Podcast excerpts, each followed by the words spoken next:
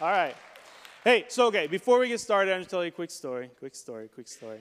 And so a few, not that long ago, a little, little while ago, uh, my wife and I decided that we finally are at a time in our life where we need coasters for a table. I don't know if there's anything else that quite defines adulthood like that, but when you finally start caring about the dining room table, I realized I became my father and my mother. Okay, so we realized that we needed some coasters, and uh, me being just handy enough to know that I should probably not do DIY projects, uh, I was like, we can make these. Like, we can make some. We can make some coasters. Okay, we real marble. They're to be slick. They're to be so much cheaper than buying them. So I was on a mission to go get a couple pieces of tile, real marble. You know, they're to be super nice. So I go to a tile shop here in Algonquin, and I've never been there before, except for this time I walk in looking for four pieces of tile. Okay? Now, I don't know if you've been to the tile shop, but pretty much all they do is they have tile. It's kind of in the name, okay? And so I go in and we're looking around, and the worker comes up to me and says, Hey, can I help you? I'm like, Yeah, I'm looking for hexagon tile, you know, about this big, just like four pieces, just a couple pieces or whatever. He says, Oh yeah, what are you what are you what are you doing? What are you working on? What what project are you doing? And I got so flustered by that question and just embarrassed about coming into this tile shop just asking for four pieces of tile. And I don't know why I said it. I said, uh, I don't know. Uh, we're, maybe we're going to remodel the kitchen or maybe the bathroom. And this guy sits there and just looks at me like, what kind of guy comes in the tile shop looking for the tile just to speak to him to let him know what part of his house he should remodel. Like he's just like, I, it's over there. So he just let me go and let me go find it. You know, and that's a really stupid, really silly story about not a lot, but it does emphasize one thing is that having a vision or having a purpose or having a destination matters having a vision matters, okay? And to go to old school, Old Testament on you, uh, Proverbs says it this way Proverbs 29 18 says, Where there is no vision, the people perish, right? And so last year, one more quick story. We had a right around this time of year, the fall or whatever, having Thanksgiving or whatever, we had a holiday party. And so I really just wanted to go out for the certain people that were coming over. And so I said, We're, we're going to get ribeye roast. I've never done a ribeye roast before. And if you don't know anything about it, it's just a big, it's a manly sized chunk of meat, okay? And it's just a big chunk of meat. It's kind of expensive, and you roast it, right? And the thing is, you don't want to dry it out. And so the thing is, you get a, you get a thermometer, and you put a probe in there and stuff, but before you do that, you need to set a baseline for your thermometer. You need a glass of ice water and make sure that it's set to freezing so that you know that the meat is going to be done right. Because if you're off a few degrees on your thermometer, you know that the meat's going to be wrong. Today, in the next couple of weeks, we're going to be going into a vision series for Church on the Rock. And all that we're doing is creating a baseline for our church. Because if we're a few degrees off, you might look like me going to a tile shop asking, like, I don't know, I just maybe I'll remodel my kitchen today. I don't know, it's a Saturday. Let's just do it, okay? So that's what we're doing today, is we're going into a vision series for the next couple of weeks. Amen? All right, let's do it. So before we get to it, I just want to go into vision just a little bit and talk to you about what vision is and kind of define it a little bit. Vision is different than sight. Vision is different than ambition. Vision, and I don't know, remember where I got this, but I stole it from somebody. It's a discovery of God's plan as it relates to your life or for us, the church. Vision is a discovery of God's plan as it relates to your life and our church. If you would, turn to Exodus chapter 3, verse 1. Exodus chapter 3, verse 1. It says this One day Moses was tending the flock of his father in law Jethro, the priest of Midian. He led the flock far into the wilderness and came to Sinai, the mountain of God. There the angel of the Lord appeared to him in a blazing fire in the middle, from the middle of the bush. Then Moses stared in amazement.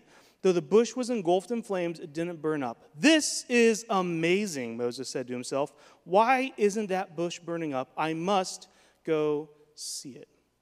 And in the following conversation, after that happens, Moses receives vision from God. But here's the interesting thing, this was pointed out to me from a mentor years ago, is that what caught my eye in this again as I was thinking about this message is that there's a very important line in this text. And it's the very last one in verse chapter 3. or verse, uh, yeah, yeah, verse 3. I must go see it. The ESV says that I will turn aside. And I love if you pair that with the beginning of this, one day. This wasn't a special day. It wasn't an average, it was just an average day of work. Moses was going about his daily opportunities, daily tasks, daily functions of life. One day. One day.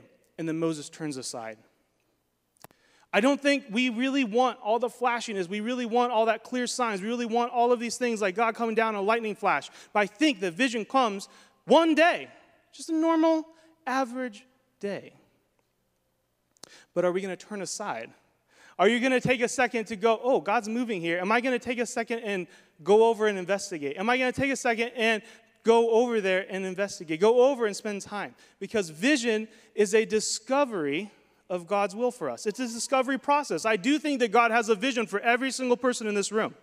I think He has a vision for our church. I know He has a vision for our church. But it is a discovery process, and it happens one day. One day I was just hanging out. One day I was just going about normal life. I must go see this. This vision is discovered and given from God. And God is committed and patient to fulfill his will, so the vision remains. God is patient to fulfill his will, and so the vision remains. If you will turn to me, scoot over just a few verses into Joshua. So if you go over to the right about this much Bible, we're going to go to Joshua chapter 1. Four weeks ago, five weeks ago, I stood up here and I started our sermon with this in Deuteronomy. The people of Israel mourned the loss, or the people of Israel mourned for Moses on the plains of Moab for 30 days until the customary time of mourning was over. The last four weeks, we haven't been doing, pushing a lot, doing a lot of crazy things. It's just time to breathe. Our church just went through a huge transition process of our founding pastor uh, transitioning out of 21 years. And so you see the same thing happening in Scripture. Moses, this, this founding leader of the Israelites who led them out of slavery into the wilderness, up to the line of the promised land, and Moses passes. And so Joshua, who's the next leader of the Israelites, he steps into place and he gives Israel time, a chance to grieve and to breathe and to face them. And then what happens? Joshua chapter 1. After the death of Moses, Lord, uh, the Lord's servant, the Moses, oh my goodness, let's start over. Erase that from the live stream. After the death of Moses, the Lord's servant, the Lord spoke to Joshua, son of Nun, Moses' assistant. He said, Moses, my servant, is dead. Therefore, the time has come for you to lead these people, the Israelites, across the Jordan River into the land I'm giving them. I promise you what I promised Moses. Wherever you set foot, you will be on land I have given you.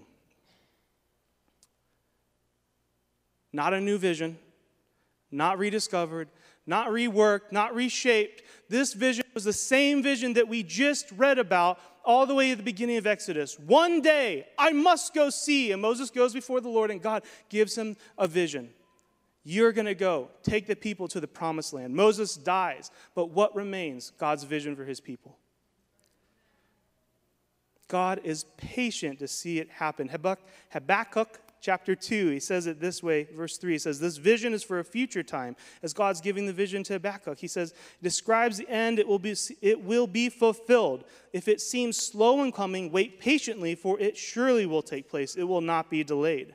Second Peter chapter 3 says it this way, but you must not forget this one thing, dear friends. A day is like a thousand years to the Lord, and a thousand years is like a day. The Lord isn't uh, really being slow about his promise, as some people think. No, He's just being patient for your sake. He does not want anyone to be destroyed, but wants everyone to repent. God's purpose, He has a purpose, and He's patient to see it fulfilled. COTR was planted, I firmly believe this, in prayerful vision that was discovered and given by God to plant this church. This is a new season for us. But the same planting vision, the same guiding vision that this church was birthed with, that was put in place, why Brian and the planting king came here from Wyoming in the first place, that is still the guiding vision of our church. And so, today, again, we're taking a moment to breathe, get a baseline, find vision, and what is the vision of our church. And so, really quick, I just have a little mark. Can you guys put up that little blue mark? I think you guys probably know what this is. What is that? Location on a map, right? It just shows you where you're going. And our vision statement, whether you know it or not, and it'll come up on the screen here in a second, and we've been saying it the last couple of weeks and reemphasizing it, is simple. It's this bring them in, raise them up, and send them out. Vision, and I want to say this really clearly because where you go, vision and mission will often, they could be switched you know, around and stuff. So for us, vision is the destination. Where Church on the Rock is going, what we're hoping to do, what we're purposing to do. Why do we show up every Sunday? Why do we have Fall Fest and all these things going on? Why, why do we do this? Is to bring them in, raise them up, and to send them out. This has been the guiding culture, this has been the guiding sentence of our church since it started and bring them in and we'll just go through this just a little bit and but the next four weeks we're going to flush this out and why how are we going about accomplishing this. But bring them in is really it, it's it's our culture. You know since i've been here i've been here for oh going on eight years so seven years now um, the thing that i hear consistently over and over and over and over again from new people that come to our church is wow you guys are so welcoming I sat down, didn't have anybody to talk to, and somebody just invited me and said, Come sit with me. Wow, I was greeted five times by the time I actually got into my chair. Wow, actually, just actually give me a little space. I don't know who you are. Please don't talk to me. We've always been in a welcoming and encouraging and an open place for any person. We're welcome all, regardless. And you know, this has been especially for hurting people. It seems like God's put a special anointing on our church for people that are hurting or broken, coming out of hardship and hard transitions, hard situations, that God brings us those people. And they find a safe place here at Church on the Rock. And not only hurting people, but hungry people. You know what caused me and Amy to stay here? We pulled up, we, we moved here, newlywed, moved to Hampshire, pulled out a map, said, here's the four or five churches in 20 minutes area. We just started going through them and checking them off pulled into the parking lot of Church in the Rock. And I think we were here like the first or second week after they just paved all of the parking lot. So imagine our parking lot, but it was all gravel. So we came in right after that was done. We pulled in and I said, Man, no, this ain't it. This isn't our church. This is way too big. And nothing against big churches. I was just in a season of coming out of a very small church plant. I love that tight knit community, knowing just every single person. I was like, we're looking for that feel again. And so I know, Amy, this isn't it. But then we sat down in service, and the worship started, and Amy felt the Holy Spirit, boom, first song. And she just felt connected right away. And then Brian got up and started speaking, and boom, I felt this Holy Spirit, openness to the move of the Holy Spirit, but that was grounded in God's word. And coming out of that service, I said, oh, no, this is our church. And so it's always been a place for people that are hungry hungry for God's word, hungry for the more, hungry for the Holy Spirit. And so we've been a place that's brought people in from everywhere. We've always just been a regional church. It's hard to pinpoint our town because we have like 18 towns represented in our congregation. We bring them in. And then we don't just bring them in just to flush out our doors and flush out seats and stuff because we raise up. And so this idea is really that we're here as a, to point to and to help and to encourage your next step whatever that may be, whether that's healing, emotional, spiritual, or uh, physical, whatever that is, or maybe it's through training or classes or through serving. You are coming in, and there's a next level, your next step, because we're always growing. What's the next place for you? And so we bring in, we raise up, and then we send out. I don't really love this term, but we kind of been identified as the mothership. They were just boo, boo, boo, sending here, sending here, sending here. And I, I, it's really incalculable how many people have come through our doors, through our congregation, and then gone back out as full time pastors, ministers, lay ministries, involved in their church, moving, growing, and just doing things. We've planted so many, sent so many missionaries. Just in our youth ministry and just doing it, I calculated really quick this morning. I think I had something like 10 or 12 different youth leaders that came through the youth program that knew that they were supposed to be in full time ministry. And over half of them, I think, are. And that's nothing because of me. God just brought those people in with a hunger and heart, and we had the opportunity to send them, give them opportunity and go. And beyond that, not just sending out for ministry, not just sending out for mission, but also sending you back to your community, sending you back to your husband, sending you back to your wife, sending you back to the brokenness, sending you back to your, your work environment, to wherever you are as a vessel of love and hope. And so, this is Church on the Rocks vision. This is what we're trying to do. It's not new, it's old. It was painted on the walls for many years. Bring them in, raise them up, and send them out. This is a place where people will come and find Jesus and find healing, find connection, find love, and find a welcome seat. And that's our vision. That's it. That's what we're trying to do, church. And then with vision, you have mission. And how I identify these things in my mind is vision is the, what's the mark? Destination. Let's try it again. Fail class. What vision is the Destination, woo! Okay, go ahead of the class. And mission is the vehicle to get there. So that's the vision of we want to bring them in, raise them up, send them out. How are we going to do that? And that is mission. And our mission happens to be a church van. And our church van has four wheels, and you can say this is corny or not, but it helps me remember, and you will remember years from now, that that guy talked about mission and vision and church van, and there's four wheels and something about it, okay? So there's four parts for our mission. And guys, whenever you got those, you can slap those uh, slides up, unless you're too embarrassed to show them. I know it's bad. There's one. That's a wheel. And the first one is connecting. There it is connecting to God, people, purpose, and hope. How are we going to reach the vision? Bring them in, raise them up, send them out. By connecting people to God, people, purpose, and hope.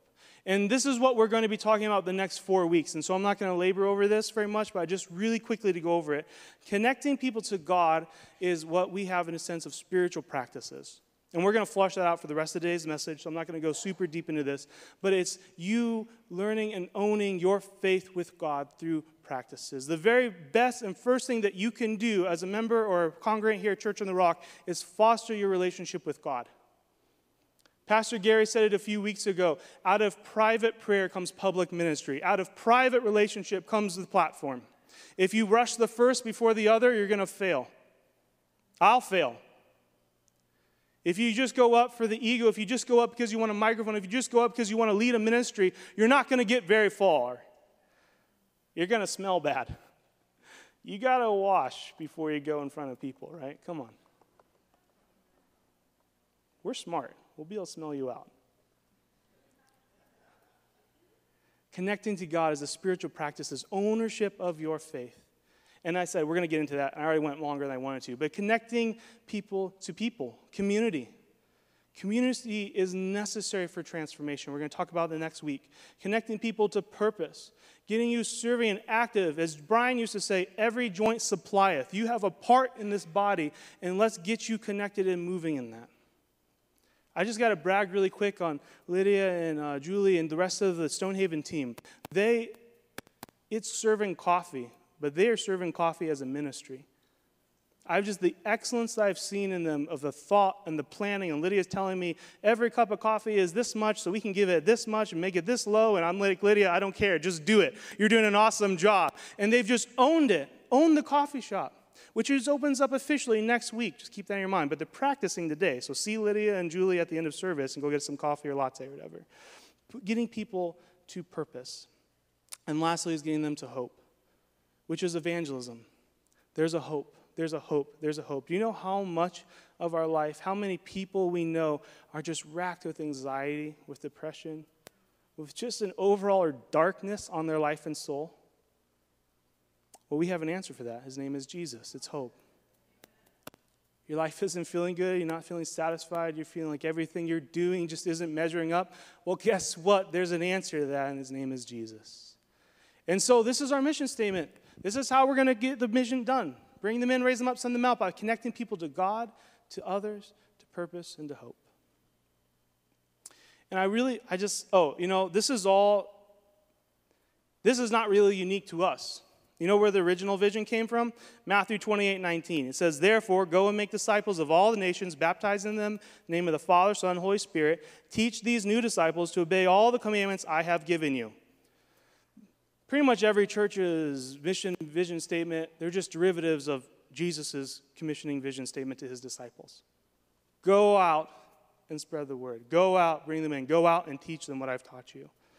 And the cool thing about our vision and mission statement right now, though, is that it's not just for you guys, it's for your kids.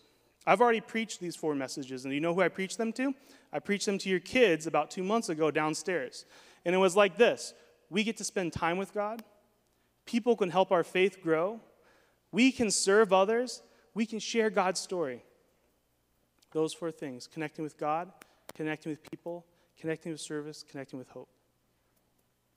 These things start at our ground level and they permeate our whole church. So, vision, mission. We're going to get to connecting God now. So, if you turn to your Bible, Mark chapter 4, verse 24. Mark chapter 4, verse 24. Then he added, pay, this is Jesus speaking, pay close attention to what you hear. The closer you listen, the more understanding you will be given, and you will receive even more. To those who listen to my teaching, more understanding will be given. But for those who are not listening, even what little understanding they have will be taken away from them. Everything in our life, everything in our life wants to distract us from vision and mission. I can't be more simple than what I just said. But there are going to be so many and seasons, and I've experienced it of times where we get off. You know why it hasn't been clearly posted everywhere is because that there's been distractions that try to say maybe we should do it this way, or we're more relevant if we do it this way, or maybe this is the thing that God's calling us to. Vision remains. And this, I didn't come up with any of that. That's all been handed down from the start of this church. Satan doesn't, if he can just get your attention, get my attention, get the staff's attention, get the council's attention off of the vision and mission, we've missed it. Which is why it's so important to create the baseline, right? And so, vision and mission are sustained when we are led and fed by God. Vision and mission are sustained when we are led and fed by God, which is why the very first thing, the most important thing that you can be doing is connecting to God, being responsible for your personal relationship with God. The very best thing you could be doing on a Sunday morning is making sure that you've prayed up, read your Bible, that this isn't the only place that sustains you spiritually through the week. Guys, this is just family dinner. We all get to hang out, drink coffee, give hugs, talk about sports, talk about Jesus, and then go back out into the normal day of the normal week, the normal world. This will not sustain you. Your personal relationship with God will sustain you. Why do I feel so good when I go to church and I go back home and it all just goes down? Because this was never meant to sustain you. This was never meant to carry you from one Sunday to the next.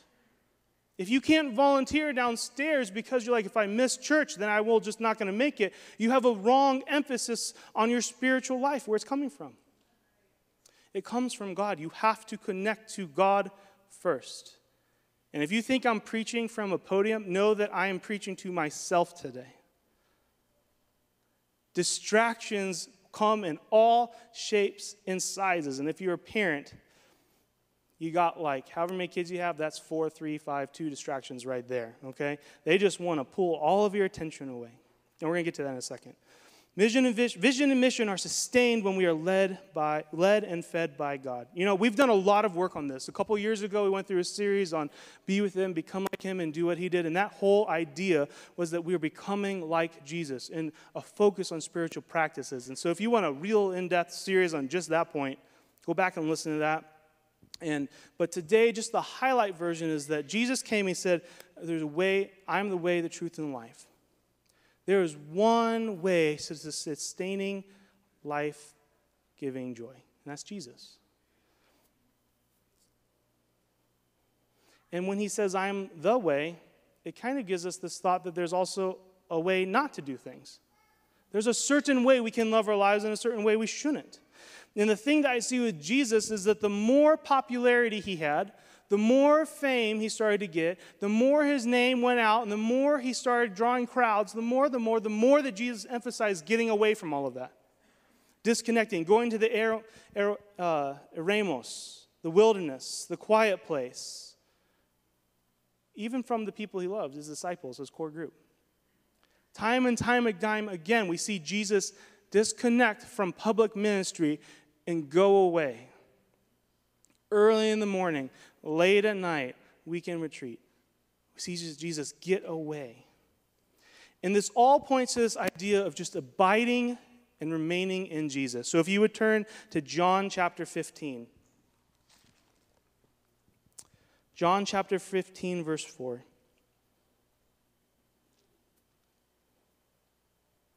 He says, Remain in me, and I will remain in you.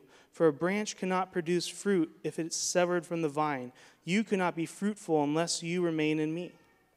Yes, I am the vine, you are the branches. Those who remain in me, and I in them, will produce much fruit. For apart from me, you can do nothing. Anyone who does not remain in me is just thrown away like a useless branch, and it withers. Such branches are gathered into a pile to be burned. But if you remain in me and my words remain in you, you will ask for anything you want and it will be granted. When you produce much fruit, you are my true disciples. This brings great glory to my Father. I have loved you even as the Father has loved you. Remain in my love. When you obey my commandments, you remain in my love, just as I obey my Father's commandments and remain in his love. I have told you these things so that you will be filled with joy. Yes, your joy will overflow. I've preached this verse, this passage before. This whole idea of connecting to God is that you must remain in His presence.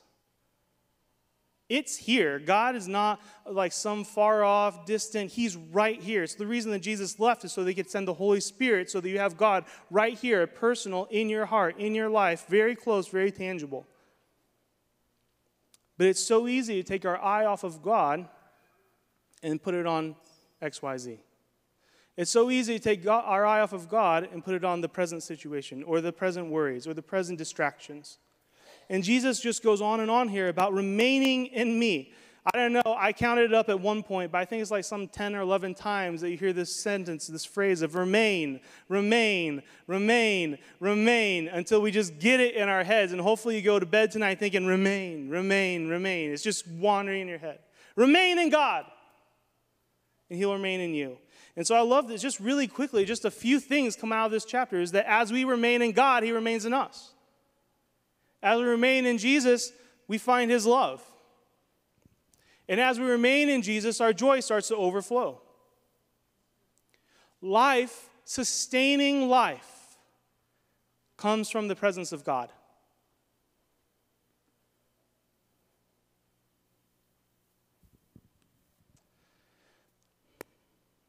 I think uh, theologian Dallas Willard, he sums it up really well. He says it this way The first and most basic thing we can and must do is to keep God before our minds. This is the fundamental secret of caring for our souls. Our part in thus practicing the presence of God is to direct and redirect our minds constantly to Him. Soon, our minds will return to God as the needle of a compass constantly returns to the north. I told you just a bit ago that I've been preaching this same message to myself. It's so easy to just get distracted. It's so easy for my mind to wander, my attention to wander, to focus on the things that are squeaky, the things that are really loud, the things that seem really present instead of things that really matter. And the trick is to practice the presence of God. And there's lots of ways you can do that. I'll have a little list for you a little bit later. But basically, this connecting to God is the emphasis on spiritual practices in your life. And it's not just one way. It's not just pray this a Lord's Prayer and then this three point, you know, Thanksgiving and asking for something and then praising for what He's going to do, reading one chapter in your Bible a day and then you're set, go to church. There's so many ways to connect with God. There's so many differences. There's so many, just as many ways as you can find to connect to your spouse or to a good friend to communicate with them, there are more ways to connect with God.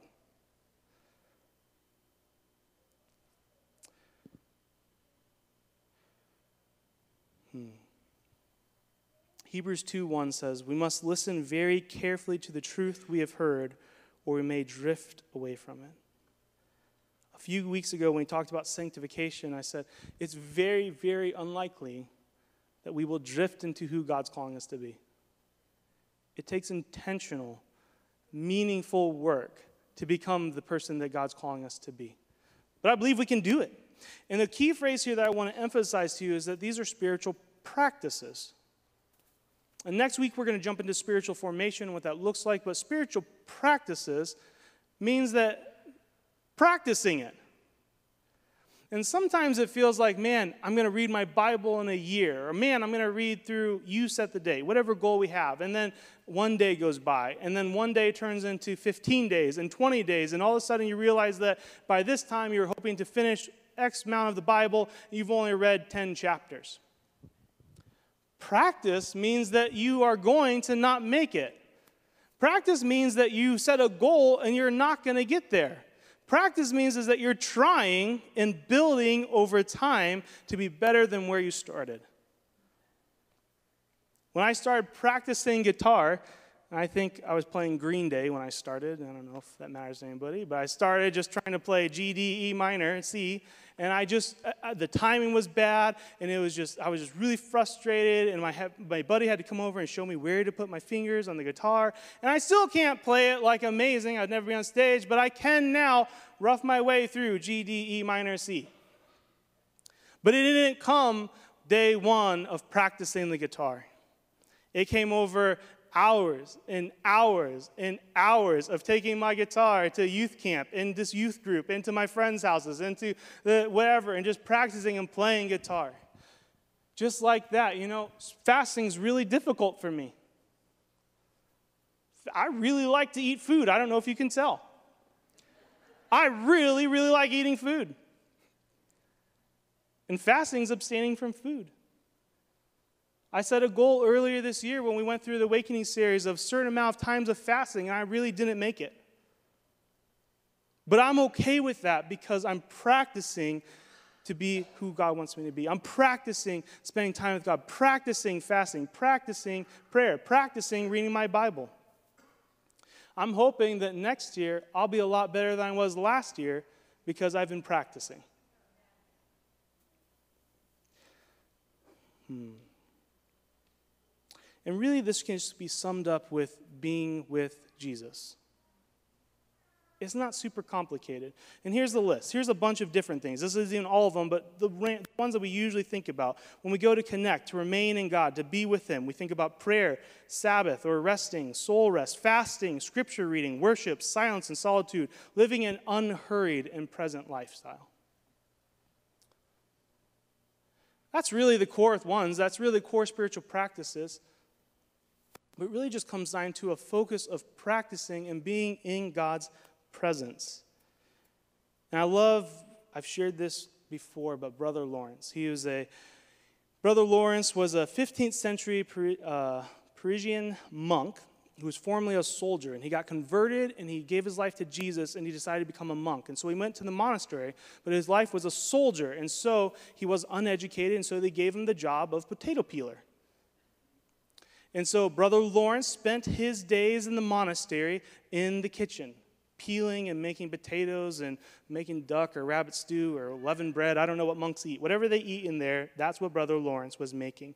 And over time, Brother Lawrence would write these correspondence, these letters. He never wrote a book, but he wrote a bunch of letters and to friends and to people away in other monasteries and people, because they started noticing this thing about Brother Lawrence, is that wherever he was, he had this unhurried sense about him that whatever his work was about, whether it was peeling potatoes or serving dinner or washing dishes, he had this sense of that he was in the presence of God. And here's a little clip. Years later, after he died, they took all of his letters, put in a real small book. It could even just be a pamphlet called Practicing the Presence of God. Listen to this quote. It says, It was observed that in the greatest hurry of the oh, it was observed that in the greatest hurry of busyness in the kitchen, he still preserved his recollection and heavy heavenly mindedness. He was never hasty nor loitering, but did each thing in its season with an even, uninterrupted composure and tranquility of spirit. The time of business, said he, does not with me differ from the time of prayer. And in the noise and the clatter of my kitchen, while several persons are at the same time calling for different things, I possess God in as great tranquility as if I were upon my knees at the blessed sacrament. This goes back to what we preached a few weeks ago on interruption. Seeing interruption as a divine appointment. It's really hard to be a, spiritual practice spiritual disciplines when your kids go to bed and you fight them to go to bed at 11 o'clock and then they wake up at 4 o'clock 5 o'clock 6 o'clock. It's really hard when you're in a season of just hurry and busyness and you're just stretched out. I talked to somebody this morning that had to work 50 60 hours last week and that's not an uncommon story for us. It's really difficult and what I love about this idea of breaking it down, even breaking away from the list that I read you of spiritual practices before, is that first and foremost, it's get into the presence of God and stay there. Practicing the presence of God, because He's not away from you. It's not like you put God away and then go to and then go to church and pull him out of the box and then he's there, but then he goes back in the box when you go back to your work or your family dinner or whatever. God is with you everywhere. His Holy Spirit is with you everywhere. And so, this idea of practicing the presence of God is literally turning your mind, turning your attention to God in the busyness. Seeing interruptions as opportunities for prayer. Seeing interruptions as opportunity to love. Seeing interruptions as opportunities to be in God's presence. And that's really difficult. But that's where life comes from. If you would turn back with me to Joshua chapter 1.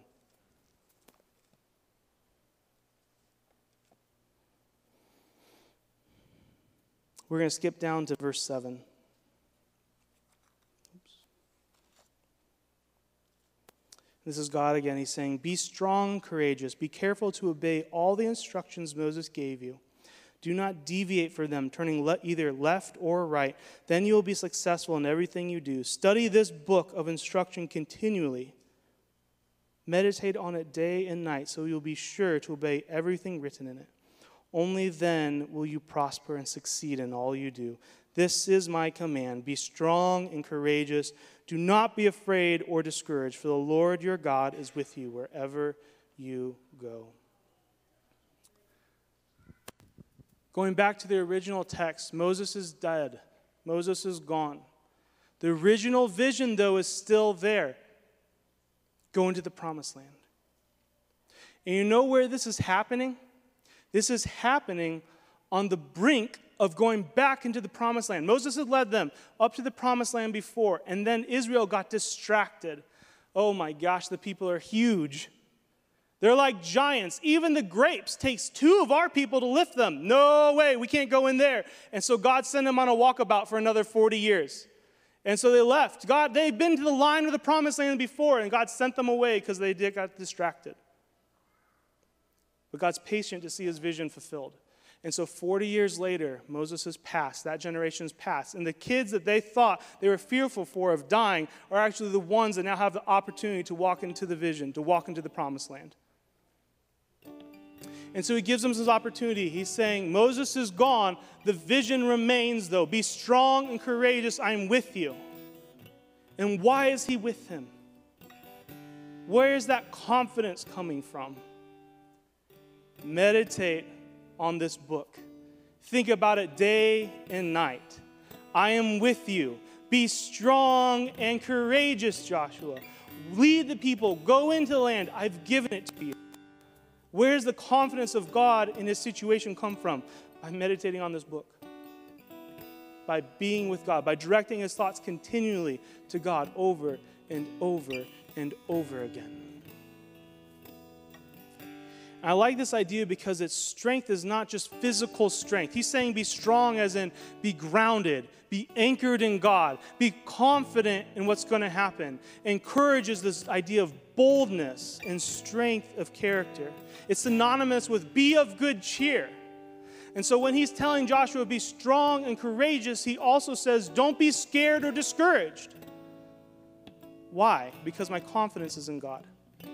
And why? Because my confidence comes when I spend time with God. When I pray, when I worship, when I fast, when I rest. I know that God's with me. And so Moses is gone, Joshua's there, and God reveals and he gives the same promise, same vision, same uh, promise of being with and carrying through as he gave to Moses. But be in my word meditate day and night. The best and first thing that we must do Church in the Rock is own that relationship with God. And we can start bringing the lights down. And, church, if you just want to stand up, we're going to have a moment of prayer here in just a little bit. The worship team is going to lead us back into worship. But every single week, you're going to have the opportunity. These altars don't shut down. And so, altar team, you can even come forward right now. And so, maybe you're just feeling a little discouraged today. I hope not. I hope this message wasn't one of con- condemnation. There's no condemnation here, church. It's practice. Go back to that part. It's practice. It's not failure, it's practice. We're practicing becoming the people of God. But my hope is that we can walk out and that we can say boldly that we are a people in Huntley, Illinois, that are people of the presence of God. And that doesn't happen on stage, that happens in our hearts at home, mine included. And so we're going to, the team's going to lead us here in a worship in just a second. And the altar team's up here for anything. If you need prayer today, maybe you're discouraged. Maybe you're like, no, I've really been practicing. I just, I just messed this up. I did not get it. Come and pray. Maybe you have something going on in your life that you just, this unrelated to everything we just said. The altar team is open. But if that's not you, can we just turn our hearts back to God for a second and just worship Him?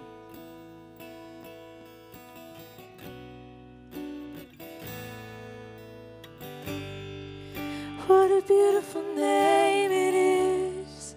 What a beautiful name it is. The name of Jesus Christ, my King. What a beautiful name it is. And nothing compares to this. What a beautiful name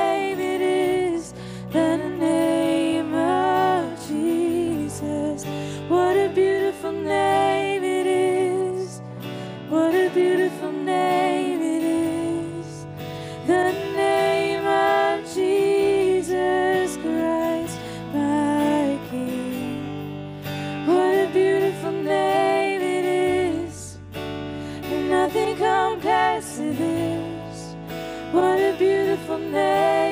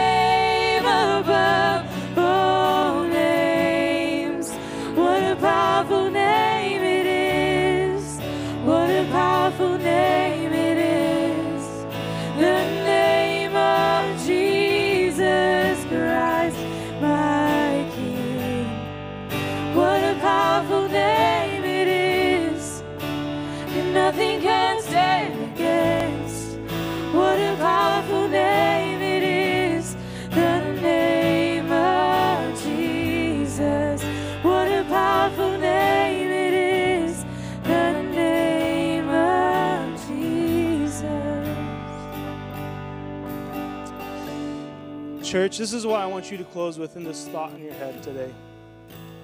Time and time again, since we've started this transition process, this has been the thing is that our church is not going on pause.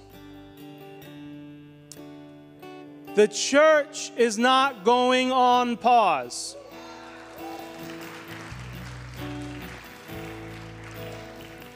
When Joshua walked in with the Israelites, they didn't go, they were at the foothill. They were at the beginning, at the finish line, about to go into battle.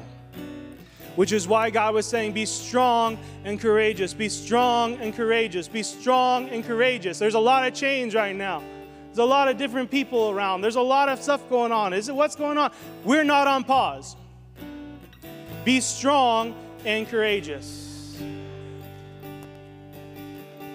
Let me read to you Psalms verse 1. There's just a few verses. It says, "Oh the joys who do of the joys of those who do not follow the advice of the wicked or stand around with sinners or join with the mockers, but they delight in the law of the Lord, meditating on it day and night. They're like trees planted along the riverbank, bearing fruit in each season.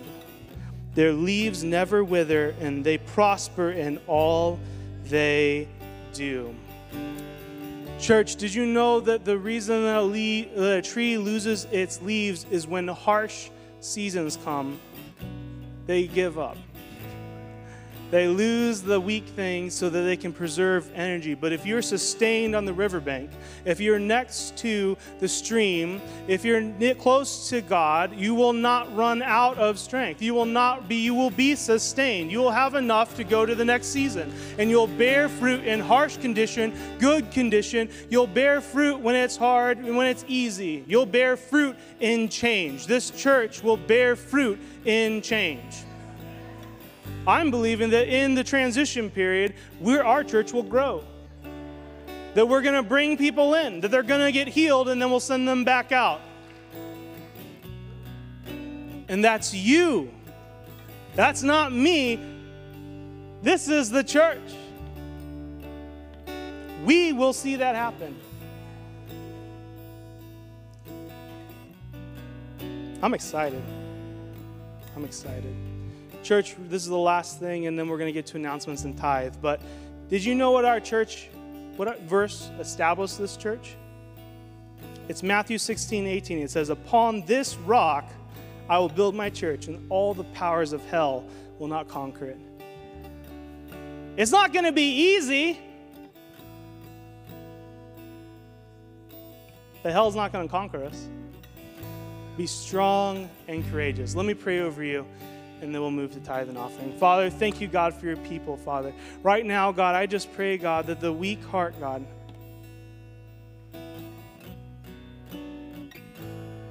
God, I pray for the person out there right now that's feeling discouraged and broken and down, God, they would start hearing your call in their life right now. God, I pray specifically the person that everything we just talked about right went, went over their head, Father, and they said, I can't hear from God. I've never heard from God. I've never seen this sign. Thank you, God, that you appear to us in the normal days, one day. But will you go and discover him? Father, I pray right now that you would just open our quiet times, God, that you would help us to go to our phones and see our settings and where we're spending our time and where can we carve out time, God, to spend with you. God, I pray in the everyday normal life, God, that we discover that vision, that sustenance, God, your presence in our life. In Jesus' mighty name. Amen. Amen. Amen.